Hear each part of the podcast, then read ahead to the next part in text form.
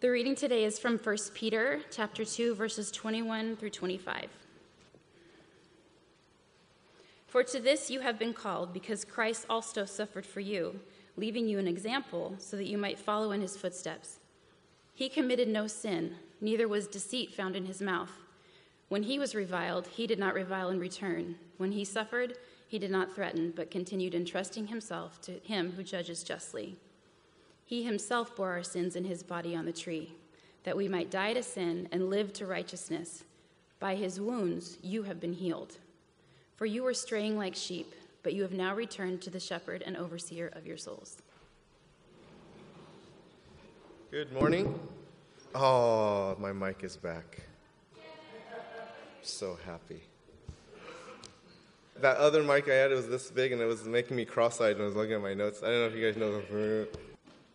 Thank you, sound people. Many blessings unto you this morning. Let's pray. Father, thank you so much for your word. And I ask, Holy Spirit, for you to fill each individual here with your presence, that we may experience heaven on earth. And I know, Lord, that each of us has different tests and trials that we're going through, and sometimes it's hard for us to see that. And I ask for you to minister, to comfort, to bring peace to those who are hurting. In Jesus' name, amen. Last week we started to look at the ever so popular topic of submission. I mean, it's an awesome topic, or to be subject to someone. And so we took a look at being subject to every human institution, namely civic government. Then we looked at reasons why that's found. So that was found in verse 15, and under human institutions was found under verses 13 through 17. And in verse 15, it says this For this is the will of God, that by doing good you should put to silence the ignorance of foolish people. Then Peter wrote about being subject to folks we work for, our employment, how we are to be subject to our bosses, managers, supervisors, people who are in authority over us in verses 18 through 20. And the reason for that is found in verse 19, for that is a gracious thing. When mindful of God, one endures sorrows while suffering unjustly. And then next week, we're starting to look at chapter 3, and we'll notice Peter continue to write on this subject of submission moving into the family structure. But today is not that day. We're going to look at verses 21 through 25 at the ultimate example of submission. Now, it's interesting that Peter even writes about this subject because he's a guy that really struggled with this idea of submission earlier in his life. Right? You take a look at Mark chapter 8, verses 27 through 33. Let me read this for us. And when Jesus went on with his disciples to the villages of Caesarea Philippi, and on the way, he asked his disciples, Who do people say that I am? And they told him, John the Baptist, and others say Elijah, and others one of the prophets. And he asked them, But who do you say that I am? Peter answered him, You are the Christ. And he strictly charged them to tell no one about him. And he began to teach them that the Son of Man must suffer many things and be rejected by the elders and chief priests and the scribes and be killed, and after three days rise again. And he said this plainly. And Peter took him aside and began to rebuke him, but turning and seeing his disciples, he rebuked Peter and said, Get behind me, Satan, for you are not settling in your mind on the things of God, but on the things of man. See, that wasn't a guy who knew about how to be subject to authority or knew about submission. This wasn't a guy that knew what submission was really about. But you look at how he changed from being rebuked by Jesus to writing this letter that you could see that Peter was transformed in these years of following Jesus. No longer was he relying on himself to make things happen, like when he was like Ninja Peter, chopped off Malchus's ear in the Garden of Gethsemane. He wasn't doing that stuff anymore, but he was being led by the Holy Spirit. And you can see a huge difference in Peter prior to the witnessing of Jesus' resurrection and after witnessing Jesus' resurrection. You can see this huge change. Prior to Jesus' resurrection and ascension, Peter didn't get the example of Jesus' submission. And it's just like many people in the world and many of us who think that the way to get ahead is to coerce or to manipulate our way into getting ahead, that the way to lead is with power and with might, that we have to win. And winning requires a series of successes and victories. But you look at what Jesus said right after he rebuked Peter, back to Mark chapter 8, right here in verses 34 and 35. And calling the crowd to him with his disciples, he said to them, If anyone would come after me, let him deny himself and take up his cross and follow me. For whoever would save his life will lose it, but whoever loses his life for my sake and the gospel's will save it. Deny myself? Take up my cross? You want me to follow that? That's crazy. The world thinks that's crazy. That's not how you get ahead in this world. I mean, deny nothing. Deny nothing. Take everything you want, live it up, right? Listen to your flesh, follow that. So you see how we're really different from the world. We're really different. And what was the example that Jesus gave us? In terms of success, I don't think all of us would say he was all that successful if we were really honest if we were really honest by taking a look at how we live and what we value and what we do, I don't think we would look at Jesus and say, yeah, he's all that successful. Because the way that we define success, he just wouldn't fit into that mold. Because Jesus didn't have a good job or he didn't have a good business. Jesus was not a homeowner. Jesus didn't make that much money. He didn't have a fancy mode of transportation. He was not married. He didn't have children. He didn't have a great education. The things the world looks at and the things that many of us attach to success, even live out in terms of living that way, Jesus simply didn't have it. And even the way he led his team, you ever think about this?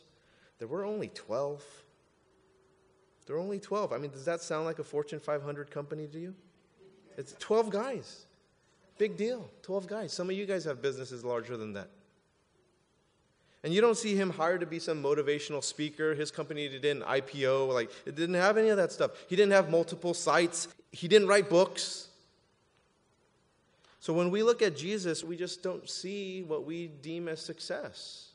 And we never see him as puffed up. We never see him self absorbed or talking about self importance. It's just a lot different from the leadership that we see in today's world of celebrity CEOs, right? Celebrity chefs, celebrity pastors. I mean, we have celebrity everything today if you have celebrity pastors. You have celebrity everything nowadays. And Jesus was always about God's way, completely subject to the way of the Father. And we'll see that in our study this morning. Let's start on it. 1 Peter chapter 2 verse 21. For to this you have been called, because Christ also suffered for you, leaving you an example, so that you might follow in his steps. Now, the word translated from the Greek to our English word example is just a really, really, really cool picture. Here it is. It's a picture of copying. This is the only way I got through organic chemistry, by the way. Anyway, but in my head, what I see is my preschooler, my beautiful, wide eyed preschooler. Just so cute. I just want to eat her up. So she's continuing to improve on her letters, right? And the letters that she's tracing over are under some tracing paper, and they are an example as to how she is to write right? The template's right under the tracing paper. And as she continues to learn how to write her letters and the alphabet and using the template of letters as an example, she will learn how to write not only her letters, but she's going to learn how to write words and essays and poems and reports and dissertations and books and letters of love and appreciation for her dad. All that kind of stuff she's going to learn how to write. And we don't all write the same, do we? We all write a little bit different. We all have our own style of writing, but we all have the same likeness to the examples we were given when we first learned to write. So that your A might look different than my A, but we can discern that it's an A. So that even if our styles are different, we can read each other's writing, unless you're a doctor. I don't know what happened to you guys. Anyway, and how our life looks with Jesus as our example. We bear his likeness because we learn from his example. And we're not all cookie cutter. We have our own styles, but we have his likeness. My dad is a retired architect. I remember growing up, he had these large rolls of tracing paper. So it was way before, you know, everything's computerized nowadays as an architect, right? You guys have your whole system of how to do things. But my dad's old school. Like even to this day, he's semi-retired. He still does stuff, but he's drafting board, the whole thing, the whole Brady thing. He still does that. Brady Bunch. Brady Bunch. And I remember as a kid using this tracing paper, right, laying it over some things and like copying. That's what he used to do. Lay it over the original plans there, and then he'd do it because there weren't these big copy machines and things like that. Everything was by hand, right? So he'd copy this stuff and he'd copy the original to the tracing paper. So that's the picture of the word example in verse 21. That we have an example in Jesus so that we might follow in his steps. Now, what is the section of this scripture about? Now we have to go back to what this section of scripture is about, what we've talked about in the last two weeks. What is this about? What is Jesus an example of? Submission, to be subject to others. And so we're instructed to follow in Jesus' steps of submission, not to chart our own course, but to use him as an example, to follow in his steps. When people read the letters of your life, can they tell that you learned how to live from Jesus?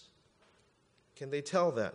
That you were traced from his template, the originals of Jesus. See, once you were not a people, but now you are God's people. Once you had not received mercy, but now you receive mercy, right? 1 Peter chapter 2, verse 11. And as followers of Jesus, you have been called by Jesus to follow him, just as Peter was called by Jesus to follow him. Matthew chapter 4, verses 18 through 20. While walking by the Sea of Galilee, he saw two brothers, Simon, who is called Peter, and Andrew, his brother, casting a net into the sea, for they were fishermen. And he said to them, Follow me, and I will make you fishers of men. Immediately they left their nets and followed him. Isn't it great that we are God's people? That we have received God's mercy? Now, let's see what else that includes. Let's fast forward to 1 Peter chapter 5 verse 10 because we have all these glorious thoughts, right? Oh, yes, we received mercy. We have a relationship with God, but there's other things too. And after you have suffered a little while, bummer. Doesn't say if. After you have. The God of all grace, who has called you to this eternal glory in Christ, will himself restore, confirm, strengthen, and establish you. That's a great promise. Now, you remember that we are sojourners, we are exiles in this world, and that doesn't give us an excuse for escapism and not to be involved in this world. But while we are here, we are to follow Jesus' template, we are to follow Jesus' example, and we know suffering is involved. Or you can look to 1 Peter chapter 2 verse 12 when it says when they speak against you as evildoers. Not if, when they do that. Or you can look to 1 Peter chapter 2 verse 15 that there are ignorant foolish people to deal with. There are ignorant foolish people. None of it says if or 1 Peter chapter 2 verse 18 that there will be good and gentle bosses but there will also be unjust bosses. And so that leads us to our scriptures this morning, verse 21, right? For to this you have been called because Christ also suffered for you, leaving you an example so that you might follow in his steps. So, how do we follow in Jesus' steps? This is found in verse 23. When he was reviled, he did not revile in return. When he suffered, he did not threaten but continued entrusting himself to him who judges justly. So, number one, we do not revile in return. We don't insult in return. How many are guilty of that one? Just four of us. Yes. The rest of you are holy. Five. Thank you, brother. Okay, number two, we do not threaten. How many here? We're better at the threatening part. There's less threatening people here than reviling people. Great. And three, we continue entrusting ourselves to God. Now, for those of you who like lists, like last week, this is your kind of sermon today because here's this list. And we're going to skip verse 22 for now, but we're going to circle back around in a little bit so that we can kind of keep in the flow of verse 21 and then how in verse 23. Okay, so back to number one. We do not revile in return. For an example of that, let's look to Matthew chapter 27, starting in verse 39. 39 through 44. And those who passed by derided him, wagging their heads and saying, You who would destroy the temple and rebuild it in three days, save yourself. If you are the Son of God, come down from the cross. So also the chief priests with the scribes and elders mocked him, saying, He saved others, he cannot save himself. He is the King of Israel. Let him come down now from the cross, and we will believe in him. He trusts in God. Let God deliver him now if he desires him. For he said, I am the Son of God. And the robbers who were crucified with him also reviled him in the same way. Now, keep in mind, this was after Jesus had already endured false accusation and false imprisonment. He was already beaten up. He was already tortured with a whip, a crown of thorns embedded in his head, publicly humiliated. He stood before the people naked and bloodied, standing there while the people chose a convicted felon to free instead of him.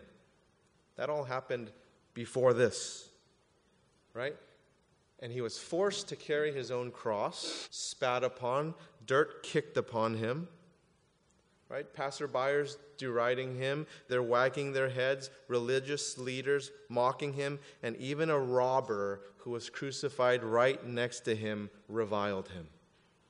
A guy that was dying next to him in the same boat is doing that to him.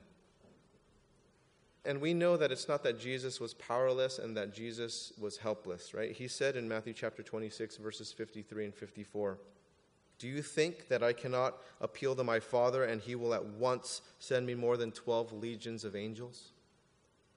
But how then should the scriptures be fulfilled that it must be so? See, Jesus is our example. When he was reviled, he did not revile in return. He didn't strike back. He didn't throw insults back, right? He didn't say, like, wait and see. You guys wait and see. I'm going to spank you hard. when we deal with folks who treat us poorly, right, in our work colleagues or classmates or family members or neighbors, neighbors, and strangers, it can be really challenging not to revile in return. Really challenging. And as a follower of Jesus, he's our example. And as a copy, we do not revile in return. Another example in Jesus, but this time about not threatening, because he did not threaten, right? Number two, he did not threaten. When he suffered, he did not threaten. And so let's look back to the Passion story again, back to Matthew chapter 27. Let's look back there, starting in verse 22 this time. Pilate said to them, Then what shall I do with Jesus who is called Christ? They all said, Let him be crucified. And he said, Why? What evil has he done? But they shouted all the more, Let him be crucified. Now skip down to verse 26. And having scourged Jesus, delivered him to be crucified. Then the soldiers of the governor took Jesus into the governor's quarters, and they gathered the whole battalion before him, and they stripped him and put a scarlet robe on him, and twisting together a crown of thorns, they put it on his head and put a reed in his right hand, and kneeling before him, they mocked him, saying, Hail, King of the Jews! And they spit on him, and they took the reed and struck him on the head. And when they had mocked him, they stripped him of the robe and put his own clothes on him and led him away to be crucified. When he suffered, he did not threaten. See, the Christian life is not always pleasant. Oftentimes there's suffering. Where's the opportunity to even be Christ like without suffering? Would we even have the opportunity? How would you know your faith is real if you didn't have the opportunity to put it into practice? How do you know you won't revile if you've never been reviled? How do you know you won't be revile in return if you've never been reviled? Right? Or how do you know if you'll threaten others if you don't experience suffering? And so the third way here we follow Jesus as our example is we continue entrusting ourselves to God. So when he was reviled, he did not revile in return. When he suffered, he did not threaten, but he continued entrusting himself to him who judges justly. Now, rather than reviling those who reviled him, rather than threatening those who inflicted suffering upon him, Jesus continued entrusting himself to him who judges justly. The Lord said in Deuteronomy chapter 32, verse 35, Vengeance is mine. See, this is where Paul quoted from when he wrote Romans chapter 12, verse 19, right? Beloved, never avenge yourselves, but leave it to the wrath of God, for it is written, Vengeance is mine, I will repay, says the Lord. This is where the writer of Hebrews quoted from when he wrote chapter 10, verse 30 For we know him who said, Vengeance is mine, I will repay. It's all going back to Deuteronomy chapter 32, 35. See, Jesus knew the reviling and the suffering he went through, that it was not going to be fully addressed during his time on earth. And much of the injustices that we face in our lifetime will not be fully addressed during our time on earth either. See, vengeance is God's. And you see how the ideas of prosperity and good health and success within this life that it can often be misleading. Sometimes we have this idea that everything can be made right on this earth when it can't. And that's not to say that we don't put efforts into positive change, into addressing injustice issues. We're instructed in 1 Peter chapter 2 verse 12, keep your conduct among Gentiles honorable, so that when they speak against you as evildoers, they may see your good deeds 1 Peter chapter 2 verse 15 for this is the will of God that by doing good you should put to silence the ignorance of foolish people. 1 Peter chapter 2 verse 19 for this is a gracious thing when mindful of God one endures sorrows while suffering unjustly. So we believe in addressing injustice. We believe in putting effort and doing positive things and doing good. That's not to say that we don't do those things because our actions are part of the Christian life. But we are sojourners. We are exiles of this world, right? 1 Peter chapter 2 verse 11. And our eyes are to be toward the eternal, just like Jesus, who is our example. Now, before we look at verse 22, I need to point out two really significant words in verse 21. And it's these two words For you. For you. See, 1 Peter is not only a handbook of morality, it's a handbook on how to live like Jesus. And so you look at verse 21 again. Let's read this verse without the phrase for you. Read it without the phrase for you, and it goes like this For to this you have been called because Christ also suffered, leaving you an example so that you might follow in his steps completely changes the meaning when you insert for you. Listen when we read it with for you. For to this you have been called because Christ also suffered for you. Not that he just suffered, he suffered for you, leaving you an example so that you might follow in his steps. See, those two words for you, they change everything. It's what leads us into verse 24, the key verse of our section of Scripture today. It's what changes Christianity from being simply about morality into a loving and gracious relationship with God. Because if we took out for you, that verse could just be read as a moral lesson. It's just a moral lesson that there are bad people in this world that do bad things to other people. And just like the bad people who did bad things to Jesus, and yet Jesus didn't do anything in return. He didn't threaten, he didn't revile. He was a nice guy. And so we need to follow Jesus' example of not reviling in return, of not threatening when we're being suffered, and trusting our higher power.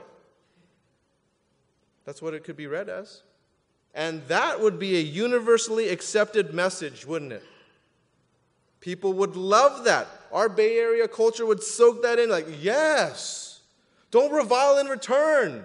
Don't threaten. Yes. Yes, we love that. And this message, it can be branched out into a bunch of things because we could branch it out into nonviolence because we don't revile in return and we don't threaten in return. So, yes, nonviolence, we love this. Talk about that. We can talk about faith in humanity. Because, you know, if we treat each other this way, our humanity, we're going to be better humans. And you can take that message a bunch of different ways to fit into our culture. The problem is, is it's not biblical. That's the problem. There's some elements of it. Just like out in the world, there's elements of truth and elements of things being biblical, but not really. Because for you gives us the nature, of the revilement and the suffering and the injustices Jesus endured, just as I read in the Passion story. Yes, Jesus is our example, but he didn't suffer for the fun of it. He didn't suffer just to suffer. He didn't even just suffer just to leave you an example. He suffered for you to leave you an example. He didn't suffer just to suffer. So, what was for us? What is for us? That's verse 24. Okay, we're going to verse 24. I promise we'll go back to 22, but we're going to go to 24. But I need to point out something that's really important what Jesus did for you, and it's addressed here in verse 24. It's why Jesus suffered for you. He himself bore our sins in his body on the tree, that we might die to sin and live to righteousness. By his wounds you have been healed. That's what was done for you. Jesus didn't come to earth simply to give us an example of how to live and die well in this life. That's just a small part of it. But a lot of people can do that. A lot of people have done that already for us. We didn't need Jesus to show us that. Mahatma Gandhi is a great example. Mother Teresa is a great example. Nelson Mandela is a great example. Buddha is a great example. They all did that. Bono did that. Or he does that. But Jesus did what no one else could ever do. Even Bono relies on Jesus for this. You can ask him if you ever meet him. He himself bore our sins in his body, that we might die to sin and live to righteousness. By his wounds you have been healed. See, no one else can do that for you. They can all be an example, but they can't do that. Now we go to verse 22, as I promised. Okay, 22. He committed no sin, neither was deceit found in his mouth. This is really important to understand. This is the only reason that verse 24 works. And so, to get a better understanding of this, we have to look back to the Old Testament as a background about sin and atonement and how that was made. And so, this important knowledge can be found in the book of Leviticus. And you can read the book of Leviticus. If you want to just kind of skip to what we're talking about, you can look at Leviticus 4 and 17. And those are going to give you the backgrounds of sin and atonement. And if you don't get this understanding about sin and atonement, you will not be able to fully understand 1 Peter. You won't get it. See, sin is a serious problem. Sin is what causes division between God and man. So, in order to mend this division, the priest back in Leviticus, this is all in Leviticus, would bring an unblemished, unspotted animal such as a goat or a lamb, and he would lay his hands on the head of the animal and symbolically pass on the sins of himself as well as the people that he was representing onto this innocent animal. And so he would symbolically pass on all the transgressions that cause a division between God and man, passed on to this animal. Then the animal would be sacrificed. And this is how sin in the Old Testament, the Old Covenant, was dealt with.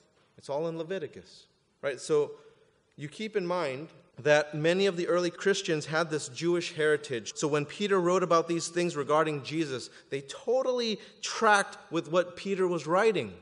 When Peter wrote in verse 24, He himself bore our sins in His body on the tree that we might die to sin and live to righteousness. By His wounds you have been healed.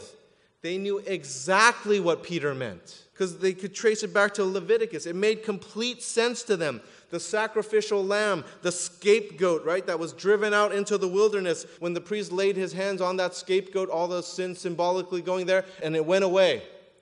And so they would understand these pictures that the sin passed to these animals, and they got it that these animals were innocent, and the sins passed on to these innocent animals, so that when the animal was sacrificed, our sins were with that animal's blood. It, it was gone, it died.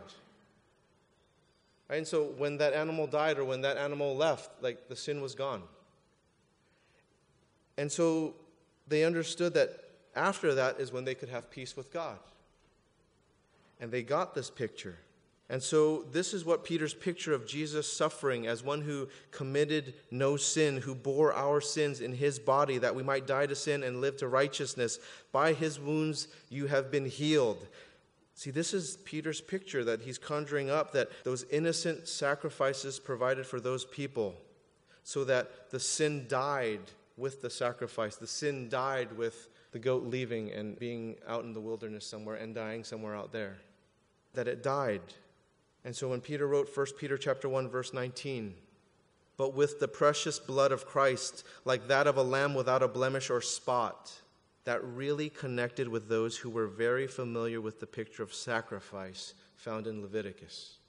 They got it.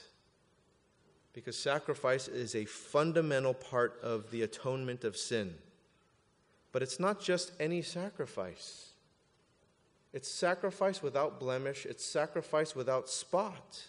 And in Jesus' case of sacrifice, one without sin, who bore our sins in his body. See, only Jesus was without sin. He is the only one that could be your sacrifice. See, Gandhi, Buddha, Nelson Mandela, Mother Teresa, even Bono cannot do that. They can't do that. Only Jesus can pay your debt. He is the only one unspotted, unblemished. 1 Timothy chapter 2 verses 5 and 6. For there is one God, and there is one mediator between God and men, the man Christ Jesus, who gave himself as a ransom for all. See, he died for all of us. And if you come to him in faith, repenting of your sin, recognizing and acknowledging that he bears his sin in his body, Welcome to the family of God. Welcome. But I have to also welcome you to this. Welcome to dying to yourself. Ew. Many people don't like that one. And living to righteousness. Ew. I love sin. That is not fun. You're invited to being transformed by the power of God that you no longer have to live in sin. No longer have to be addicted to what you're addicted to. No longer in bondage to the things that pull you away from God. You can truly be free. See, without Jesus, you have no choice but to live in sin. That's not freedom. You have no choice but to sin. Once you come to Jesus, you have a choice to sin or not to sin, to live in righteousness or not to live in righteousness. Freedom. Right? And there's a transformation, a change, a difference between when we give our lives to Jesus and when we didn't. So, yes, Jesus is our example, but that's not all he is. That's not all he is. He also bore our sins in his body on the cross. And He's also the shepherd and overseer of our souls. Verse 25. For you were straying like sheep, but now have returned to the shepherd and overseers of your soul. See, you were straying like sheep in the past, right? You were straying like sheep. You, you were wandering off, you were drifting off. And that's why sheep need a shepherd. Are any of you familiar with shepherding or working with sheep or anything like that? We're not, right? So I have to give you some context. Sheep are dumb they're really, really dumb. They get themselves in a ton of trouble. They just kind of go off and bah, bah, bah, bah. And they end up in like really, really strange places, which is why you need a shepherding dog, right? They keep them in And that's why you need a shepherd because you can't just let them go off because they have no clue what's going on. They get themselves in danger and they can get themselves killed and they get themselves in some really, really weird spots. And this is just all of us. You're dumb sheep, as I am. I am the leader of dumb sheep. So, the dumbest of sheep, right? Isaiah chapter 53, verse 6. All we like sheep have gone astray. All. We have turned every one to his own way, and the Lord has laid on him, Jesus, the iniquity of us all. See, we all have iniquity. We all have sin that only Jesus could bear on the cross. And it's not that he was only our example or that he just bore our sins upon himself. It's also this He's also our shepherd, He's also our overseer. Matthew chapter 9, verse 36.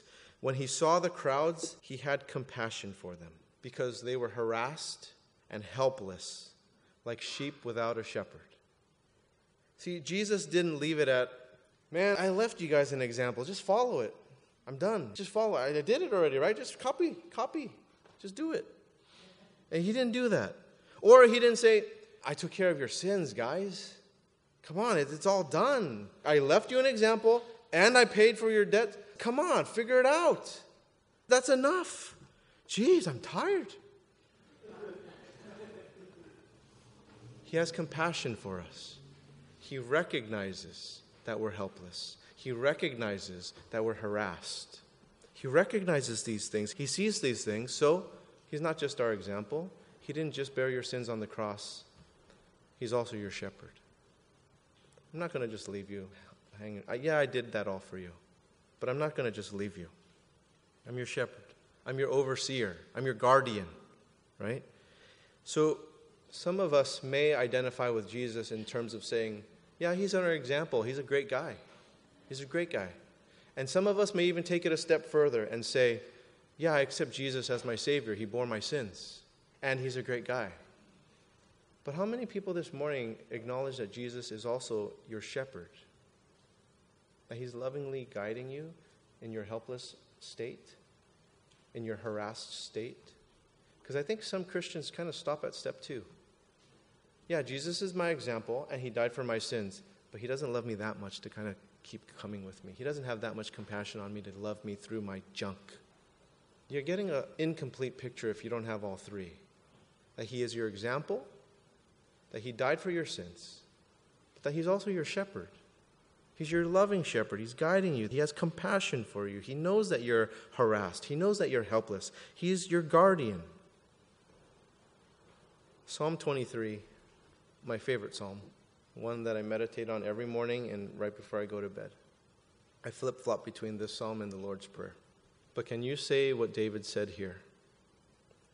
The Lord is my shepherd, I shall not want. He makes me lie down in green pastures. He leads me beside still waters. He restores my soul. He leads me in paths of righteousness for his name's sake. Even though I walk through the valley of the shadow of death, I will fear no evil.